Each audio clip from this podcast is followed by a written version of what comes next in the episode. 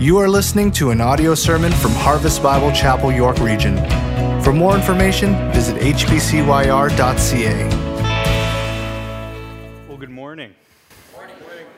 Good morning, Chris. it's, uh, it is a treat to be here. And uh, some of you don't know me, uh, and that's to be expected. My name's Mark. Uh, I've actually only been on staff here for about three weeks. And uh, after three weeks, they're already handing me the keys to the service. And so uh, you, can, you can buckle up. We're going to have some fun this morning. And so if you have your Bibles, you can turn to Jonah chapter 1. And, uh, and so, my name, as I was saying, my name is Mark. I'm the director of soul care and small groups here uh, at Harvest York Region. And, uh, and, it's a privilege, really, to open God's Word with you this morning. It's, it's a pleasure, it's an honor. Uh, and we're going to be talking about something today that is near and dear to my heart, but by that, by no means does that mean I have arrived or have perfected this. It, it's an, an observation, it's something that I've kind of noticed in kind of North American churches. It's a weakness, I think, of ours. Um, but that's not to say that I am strong in it at all. And it's this whole idea of evangelism. It's this whole idea about sharing our faith and understanding the call that all of us have. It's not set aside for people who are particularly extroverted or who are particular, particularly gifted in sharing their faith. It is, it is something that is common among all of us that if you follow Christ, you should be about multiplication.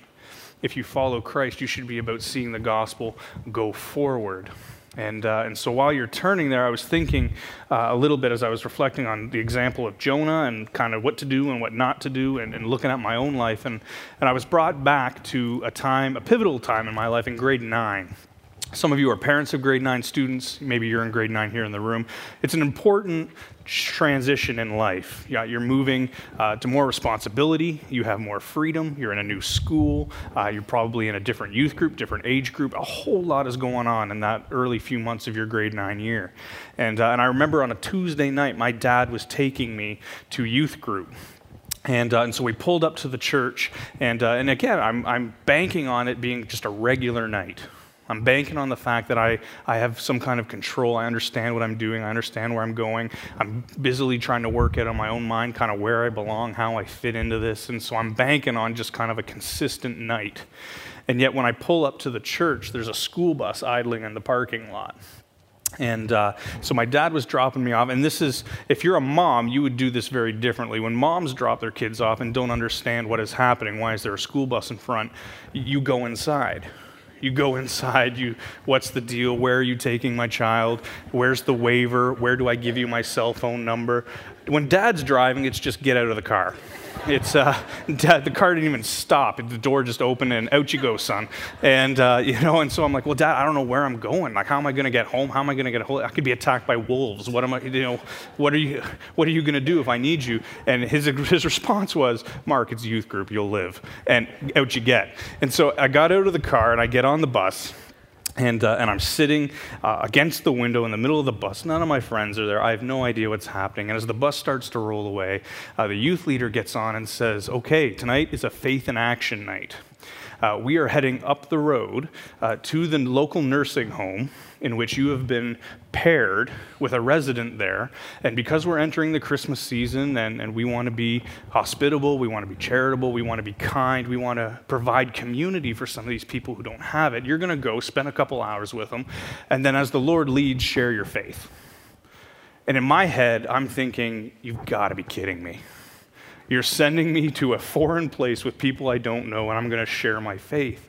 My body just started shutting down. I'm starting to sweat behind my knees. Has this ever happened to you? It's the most terrifying experience in the world. My heart rate is elevated, my breathing is all over the place, and I'm thinking, my dad has thrown me out of a vehicle to get on a bus to go talk to someone I don't know to tell them about Jesus. And, uh, and so the bus rolls up, and I get the little white card. I'm meeting Miss Eleanor in room 221. And, uh, and so I knock on the door politely, and this brilliant, sweet, beautiful little British lady opens the door. British accents fix everything. Okay?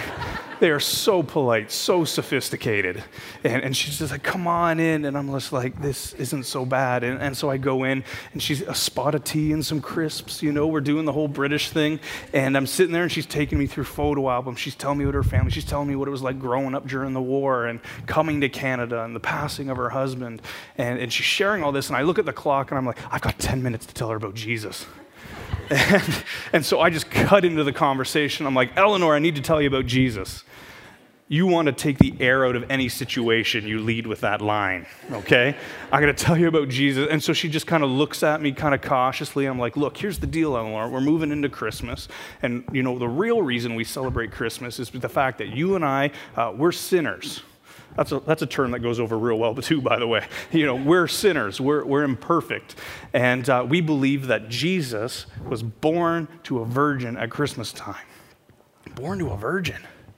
How does that work? And in my head, I'm just thinking, you've got to be kidding me. I was like, I'm not sure of the biology of how I got here, let alone how God pulled it off with Mary, you know? And uh, so I'm telling him, like, we'll, we'll, gloss over that bit. It's not important.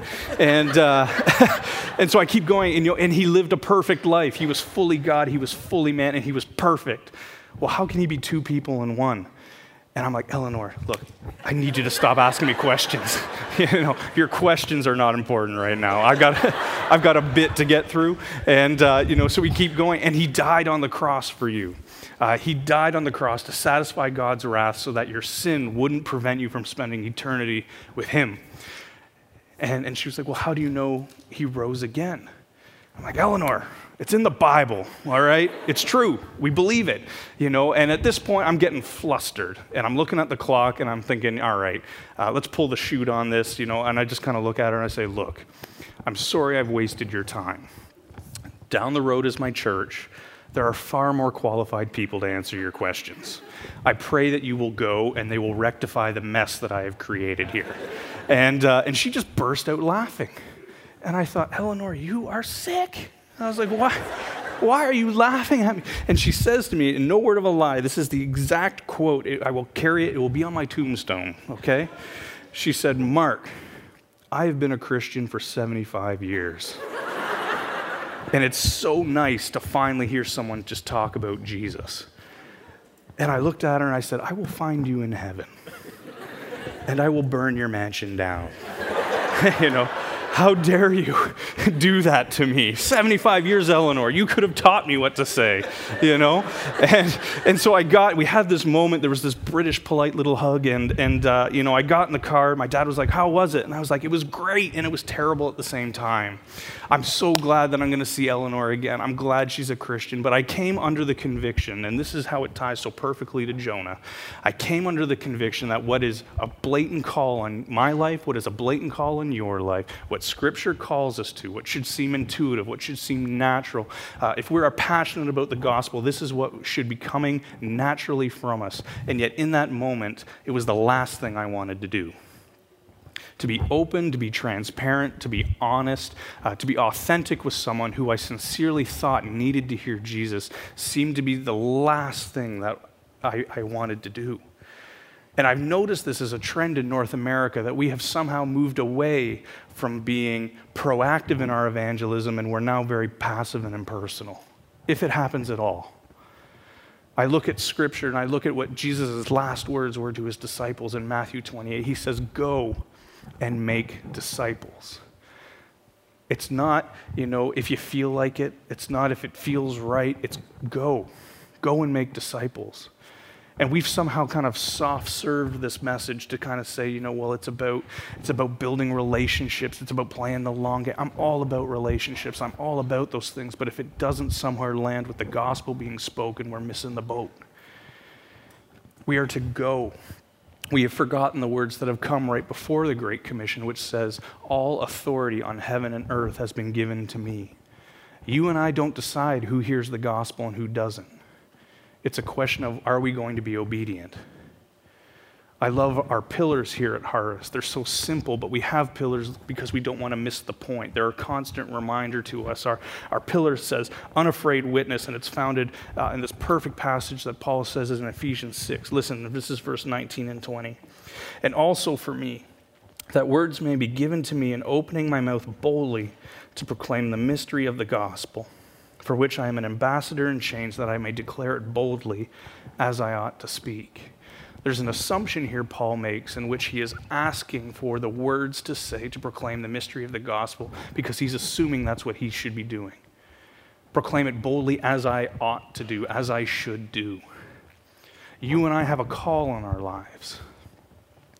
and we're failing in it. If you have your Bibles and you're already there in the book of Jonah, um, a few things you need to know about Jonah. First and foremost, the overarching theme of Jonah, the main principle, it's not the big fish. Okay, it's, it's not even Jonah's brokenness and disobedience. The point of the story is God's grace being extended beyond the nation of Israel, now into neighboring nations the grace of God, the goodness of God is now permeating Israel and it's now going into neighboring nations, even nations that are blatant enemies to Israel. We look at the man of Jonah. He was a Jewish prophet. Northern tribes of Israel, time of great prosperity, time of great peace. And yet, by all accounts in Scripture, he is the only prophet to blatantly disobey not mentally say, I'm not going to do that. He actually physically tried to run away from what God had told him to do. When we look at the nation of Nineveh, massive city. Jonah chapter 4, verse 11 tells us 120,000 people in it. Massive city by biblical proportions. We're also told that it's an incredibly evil city. Jonah 1, verse 2 tells us that it's an evil city. Jonah 4:11 tells us these people are so backwards, they're so turned around, they don't even know their left hand from their right hand. It's a massive city. It's the epicenter of all things religion and culture. They were polytheistic, they believed in many gods. There was idolatry everywhere. There was uh, 39,000 feet is said to be the circumference of the wall surrounding the city 39,000 feet. It was found in the late 1800s. It's now what we consider Mosul in Iraq. The wall was so thick that it said that three chariots could ride side by side along the top of it. And yet, when we look at Scripture, when we look at the, the, the accounts, there's two things we need to consider. Number one is this it was an incredibly evil city. Jonah tells us that, but elsewhere in Scripture, you look at Nahum chapter 3, 1 to 10. Verses 1 through 4 tell us that it was an evil city, it was a bloody city, it was a violent city, it was a city that craved war. Direct enemy to the nation of Israel. In verse 10, we're actually given account of, uh, of babies, newborn babies, being taken into the streets and murdered. It's a horribly decrepit and corrupt place. Sin runs deep in Nineveh. When we look at Hosea chapter 13 and verse 16, we're actually given accounts uh, of not just wit or children being killed in the street. We're actually told of pregnant women being taken into the street, torn open, and their unborn children being killed. It's a horrible, horrible place. And yet, when we come to the book of Jonah, here's the contrasting biblical thought as well. While man saw a place beyond God's reach. God saw it as a great city. God saw it as a place of potential. You look in Jonah, in Jonah chapter 1, verse 2, Jonah 3, verse 2, and Jonah chapter 3, verse 3, and in Jonah chapter 4, verse 11. In all accounts, when God references Nineveh, he calls it a great or an exceedingly great city. God saw Nineveh for the potential. He saw it for what he could do there, not the present status quo. And so when we look at Jonah, we can readily understand why he may not want to go. But we've got to start looking at our cities and we've got to start developing a heart for our cities that doesn't judge it by what we see, but judges it based on God's potential for it. So I'm going to ask you to stand. We're going to read Jonah chapter 1, the first few verses, and we're going to look at it together. Jonah 1, verse 1. Now the word of the Lord came to Jonah, the son of Amittai, saying, Arise Go to Nineveh, that great city, and call out against it, for their evil has come up before me. But Jonah rose to flee to Tarshish, away from the presence of the Lord. He went down to Joppa and found a ship going to Tarshish. So he paid for the fare, went down into it to go with them to Tarshish, away from the presence of the Lord. Father, we thank you. We love you. Uh, God, forgive me uh, and forgive us um, for taking for granted the precious news that is the gospel.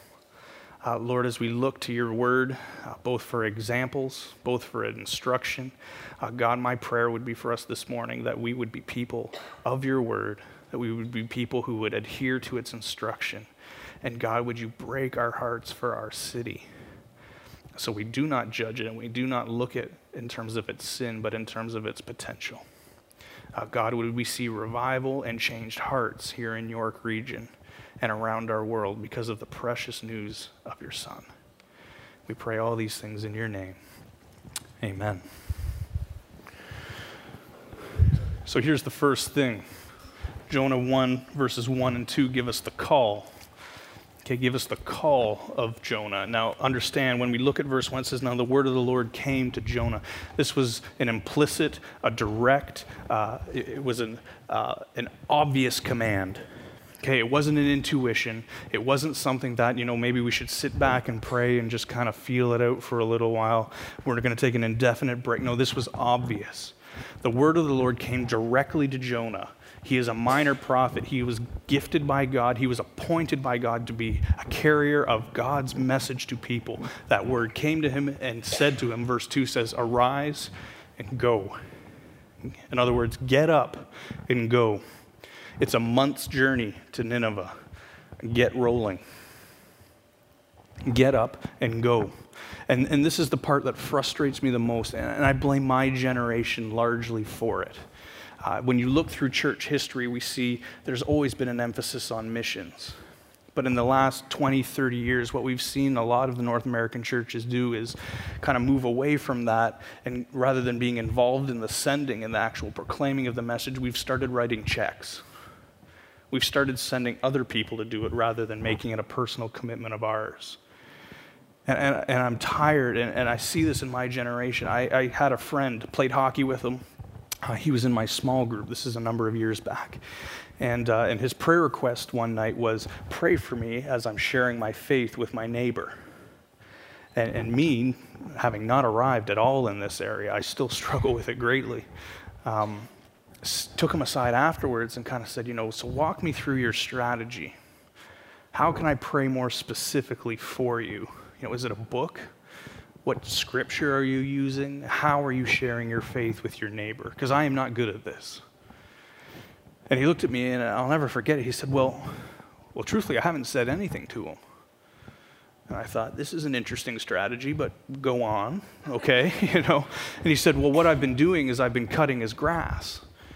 And, and, as I've been cutting his grass, I've been hoping that the opportunity will come. Well, he will acknowledge it. He will come out. And if it's appropriate, if it feels right, if, you know, if the Lord is in it, uh, you know, then I'll tell him about, you know, my faith. I'll tell him I'm a Christian. And it's out of that same joy and compassion that I'm trying to extend Christ's love to him.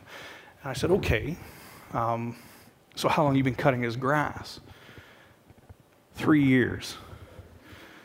And I thought to myself, ah, it's time to change the strategy, son. Like, it's, it's we got to get moving here, okay? And, and hear me on this friendship evangelism is crucial. I'm not a fan of people who just jet into people's lives, drop a bomb, and then get out. Okay? Friendships, relationships, rapport is so important in the gospel going forward. What I cannot stand is people who just indefinitely wait. We have a calling. Get up and go. I love the words of Paul in Romans 10. He says, How beautiful are the feet of those who bring good news. How will people know if they don't hear, and how will they hear if no one tells them? It's this idea that the logical progression in Scripture is that if people are to come to Christ, it's because they have heard the gospel. No one, and I wish this were true, believe me, but no one has come to faith that I'm aware of because someone cut their grass. It's not because we invited them over for dinner and we, we stepped out real boldly and said a prayer before dinner. You know, no one that I'm aware of has found that to be, you know, the tipping point. We are to get up and go. Get up and go, even when it's difficult. Jonah, and understandably so, why would anyone want to go to Nineveh? It's dangerous. He's a known enemy, and he's going to go on their home turf and call out against their evilness. Look at verse 2. It says, Arise, go to Nineveh, that great city, and call out against it, for their evil has come up before me. Understand how difficult a task that is. You're going to go on someone else's turf and say, Look, your lifestyle is not meshing with God's. You need to repent. That is an incredibly difficult thing to do. It's not at all taking away from the, uh, the danger or even how fearful we can be in evangelism. But a call is a call. We've been given this message, we've been given this gospel. We are ambassadors of Christ. And that's why I love the progression of the New Testament, even church history, because it's constantly steering us back to what the norm is. You look at how Jesus interacted with people. We read in Luke 5, he gives us that beautiful line. It says, Not the healthy who need a doctor, but the sick. Jesus came for the lost. Jesus came to mingle, to interact with, to, uh, to make relationships with those who needed him the most. You look at Paul through the book of Acts, three missionary journeys where the gospel was continually going out, churches being planted. Even in early church history, huge efforts being made uh, for missions to happen, not just abroad, but locally as well. The church was, um, was mobilized to reach people uh, on your street. It wasn't purely about writing checks and sending people overseas. It was who are my neighbors? Who are my coworkers? What family needs to hear about the gospel? It was, it was a huge precedent. And here's the problem, and this is what convicts me, this is what keeps me up at night, this is what I struggle with the most. Is that every day that goes by where I fail to extend the gospel, when I miss opportunities, and as I relapse into that apathy, that's sin. That's directly going against the, the order, the law, the expectation that God has given us. We are ambassadors of God. It is our role as Christians to be about multiplication, about being uh, people who embody and, and vocalize and express the immense love of God. We all have a call on our life. Let's look at Jonah's response, verse 3. But Jonah rose to flee to Tarshish from the presence of the Lord. You know, Sunday schools, we, we, we kind of get this and we don't. Very quickly, we understand that Jonah was going the wrong way. I think most of us understand that. He was going as far west as he could. He's going to Tarshish, modern day Spain. Okay, but did you catch the second part? He was rising to flee to Tarshish from the presence of the Lord. He's not just going the wrong way, he's actually trying to evade God. So we're told he goes down to Joppa, found a ship that's heading to Tarshish. He paid the fare, went down into it to go with them to Tarshish away from the presence of the Lord. You know, and, and the book of Jonah is just ripe with examples of how distorted and confused Jonah's heart is. You turn the page, you go with me to Jonah chapter 4, look at verse 1. It says, But it displeased Jonah exceedingly and he was angry. What's Jonah angry about? Well, if we look a verse ahead in chapter 3, verse 10, we're told that when God said or saw what they did, how they turned from their evil way, God relented of the disaster that he said he would do to them, and he did not do it. What we've just witnessed here is an entire city experience revival.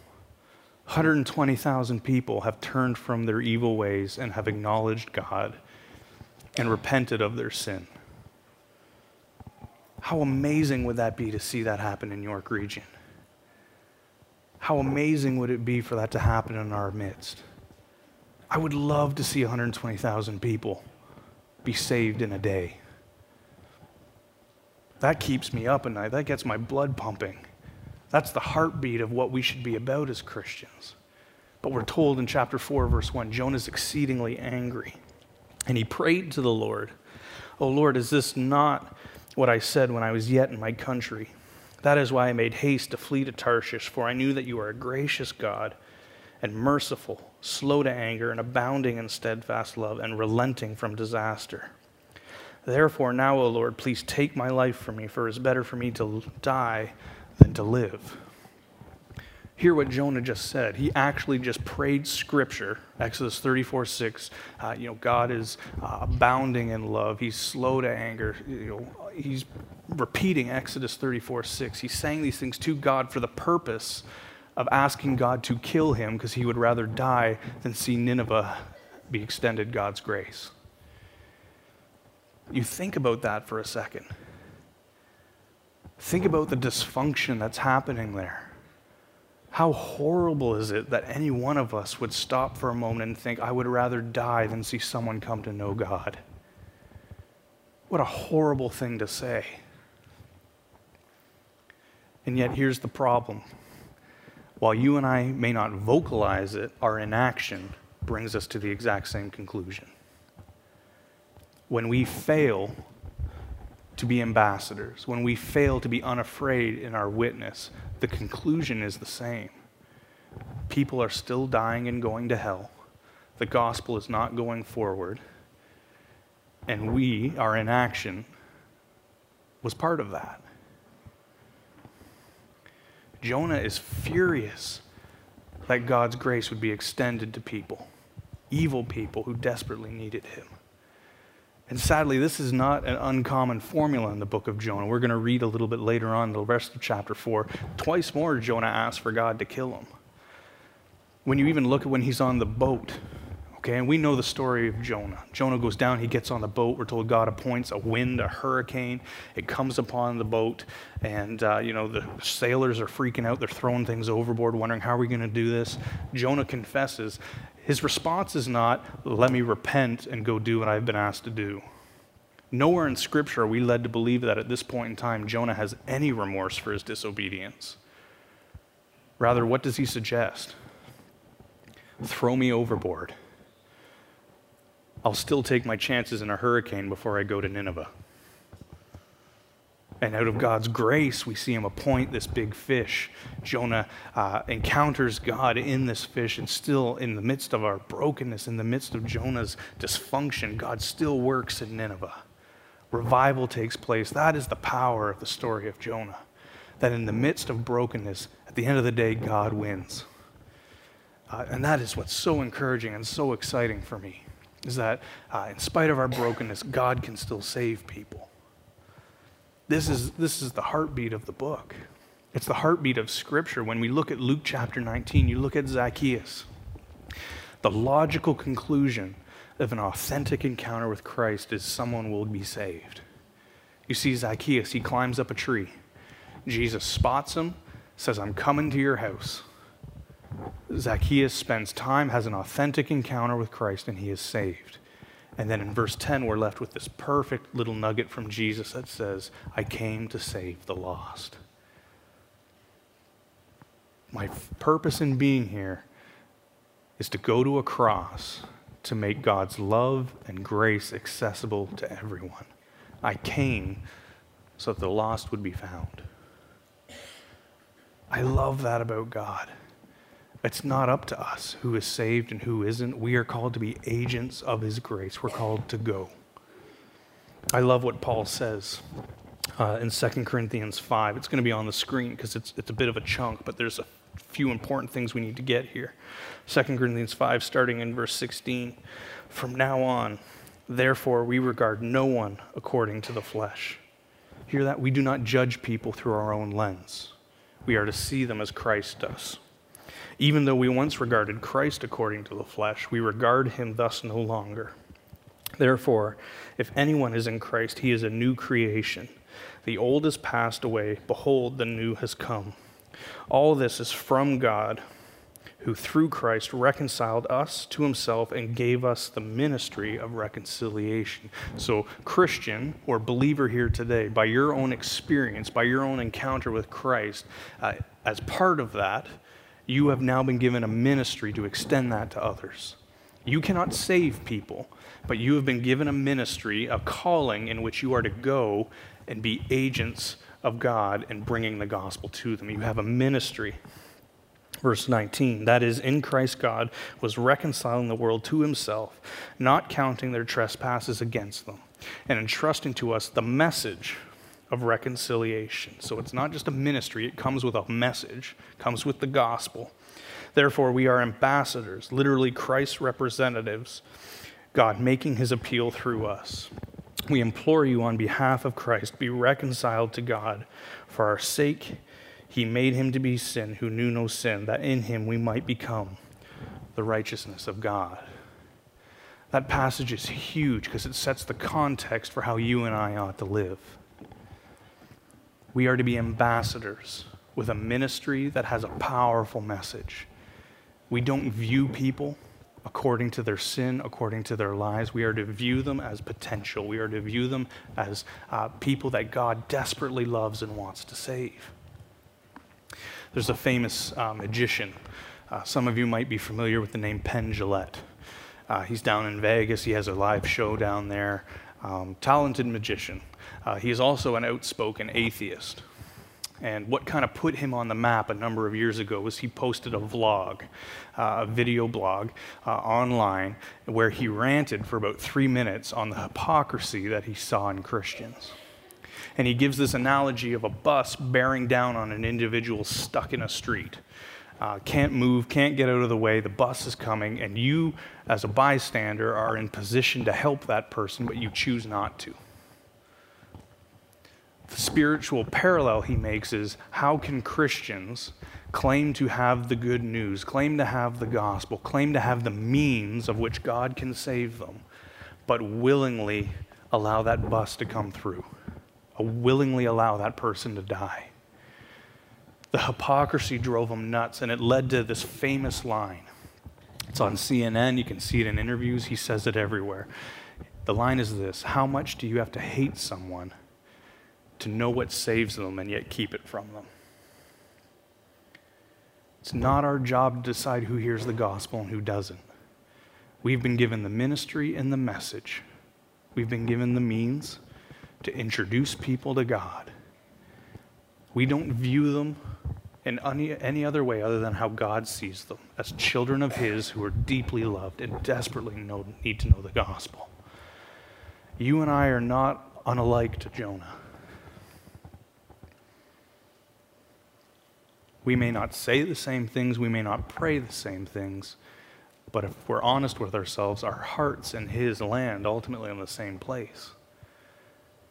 That if we're not living on mission, if we're not honoring the call that's been placed on us, we're, we're disobedient. And so what? What do we do with this? You know, where do we go from here? I think number one, the most foundational question I'd ask you this morning is, is do you have a heart for the city? Do you have a heart when you leave this place, when you look at your neighbors, your coworkers, maybe it's your family, does your heart break for them? Are you up at night anxious at the amount of people around you who, if they died today, would not be going to spend eternity with Jesus? Does that get at you? Does that gnaw at you? Do you have a heart for the city? What worries me most about this message is not that anyone will disagree with me. It's that we will assent to the idea that, yes, I agree with what he's saying in principle, uh, but I still just, uh, I'm not convinced. I agree with what he's saying, but it's not for me. I do have a heart for this city. I do have a heart for people wanting to see Jesus, but they're going to meet him some other way. To make it abundantly clear to you today, I'm going to ask you two questions. And I believe, depending how you answer these questions, it will ultimately settle in your life whether or not you have a heart for the lost, if you have a heart for this city. Come back with me, Jonah chapter 4. Let's reread the first three verses. But it displeased Jonah exceedingly, and he was angry. And he prayed to the Lord and said, O Lord, is, this, is not this what I said when I was yet in my country? That is why I made haste to flee to Tarshish, for I knew that you are a gracious God and merciful, slow to anger, and abounding in steadfast love, and relenting from disaster. Therefore, now, O Lord, please take my life from me, for it is better for me to die than to live. Here's the first question I would ask you this morning Am I following my convictions or God's call? Jonah had an awful lot of prejudices, presuppositions, convictions, worldviews, opinions about Nineveh. And he allowed those things to cloud his judgment when he was asked to go and call out to Nineveh for their evil has come up before me. You and I do not get to choose who hears the gospel. We are to live it, we are to embody it, we are to communicate it to whoever needs it indiscriminately. And yet, what worries me most is, is that some of us have convictions that dissuade us from our calling. Jeremiah 17, verse 9 says, The heart is deceitful above all things and desperately sick. Who can understand it? Bottom line is, is this side of heaven, left to our own devices, our heart is capable of lying to itself. We can believe all sorts of weird and wonky things if we don't hold it up to the light of Scripture and if we aren't held accountable. And so I'm asking you this morning do you have any wonkiness in your heart that's preventing you from honoring the call that God has placed on your, on your life? Ephesians 2 8 and 9, Paul tells us, For by grace you have been saved through faith. This is not of your own doing, it is the gift of God, not a result of works, so that no one may boast. You and I did not discover the formula for salvation. It was done solely on the work of Christ as a free gift that we accept. Romans 3:23 says we're all in the same boat. We are all sinners. Yet it was because Christ went to the cross and died, appeasing God's wrath, that you and I would have opportunity to be called to his side and spend eternity with him. It's a free gift. It's nothing you and I did. You and I have no right to allow our convictions or our opinions or our preferences to get in the way of what God has called us to do. Second question I would ask you is this. Let's read the rest of Jonah chapter 4, starting in verse 5. Jonah went out to the city, went out of the city, and sat to the east of the city and made a booth for himself there. He sat under it and in the shade till he, till he should see what would become of the city. Now the Lord God appointed a plant and made it come up over Jonah, that it might be shade over his head to save him from his discomfort. So Jonah was exceedingly glad because of the plant. But when dawn came up the next day, God appointed a worm that attacked the plant so that it withered. When the sun rose, God appointed a scorching east wind. The sun beat down on the head of Jonah so that he was faint, and he asked that he might die. He said, It is better for me to die than to live. But God said to Jonah, Do you well to be angry for the plant? And he said, Yes, I do well to be angry, angry enough to die. And the Lord said, You pity the plant for which you did not labor, nor did you make it grow, which came into being in a night and perished in a night. And should I not should not I pity Nineveh, that great city, in which there are more than 120,000 persons who do not know their right hand from their left, and also much cattle? That's the end of the narrative we have on Jonah. We don't know what, what came of his mind, if he changed his thinking. We don't know what God continued to do in his life. What we're left with is a man whose convictions got in the way of God's call on his life. And here's the second thing I would ask you Am I focused on my comfort more than God's compassion? In other words, are the things God has given you gotten in the way of God's compassion going out to others? And I'll be honest with you, this is one I wrestle with. I love being comfortable. I, I love it. There's no better place to be in my broken, twisted thinking than to be comfortable. And yet, it, when we put our comforts, when we put what God has given us ahead of what our responsibility, ahead of what our mandate is to do here, this side of heaven, we disobey. We fail to meet the mark. What comforts are obstructing you from being a mechanism of relaying God's compassion to others? One commentator put it this way worshiping comfort, Jonah loved a plant, while God loved the city.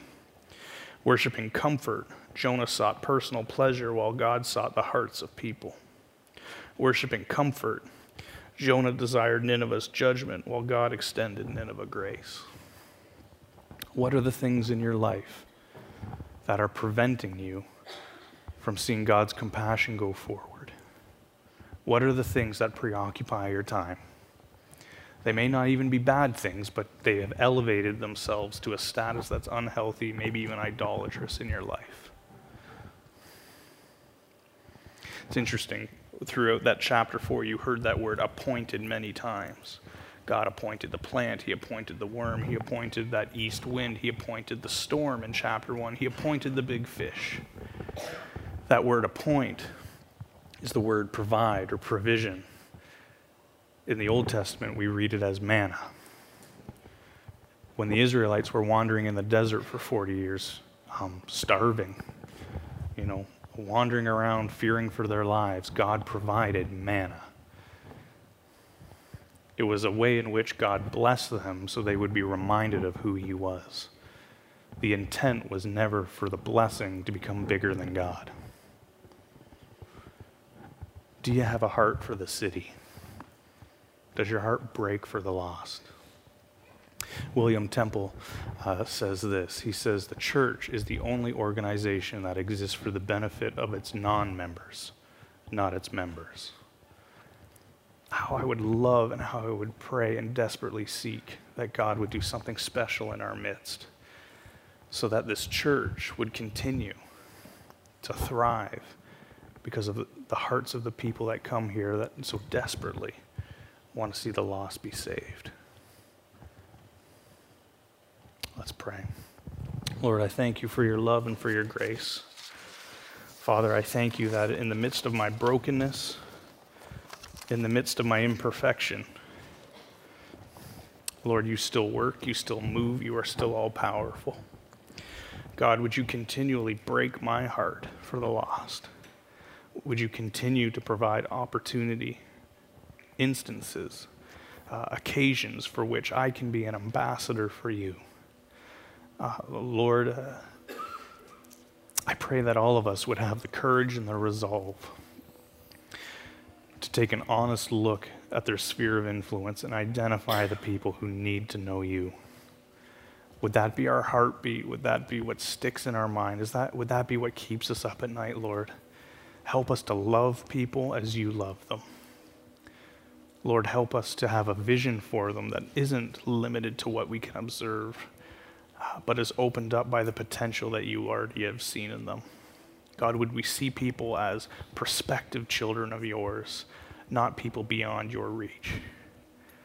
Lord, forgive me for when I make those, those decisions, uh, when, I, when I move away from what you have called me to. Lord, you are almighty, you are powerful, you are an amazing God. I thank you so much for that. Would you continue to work in our midst and would you do uh, just an amazing work in our city? Give us a heart for the city, Lord. We pray these things in your name. Amen.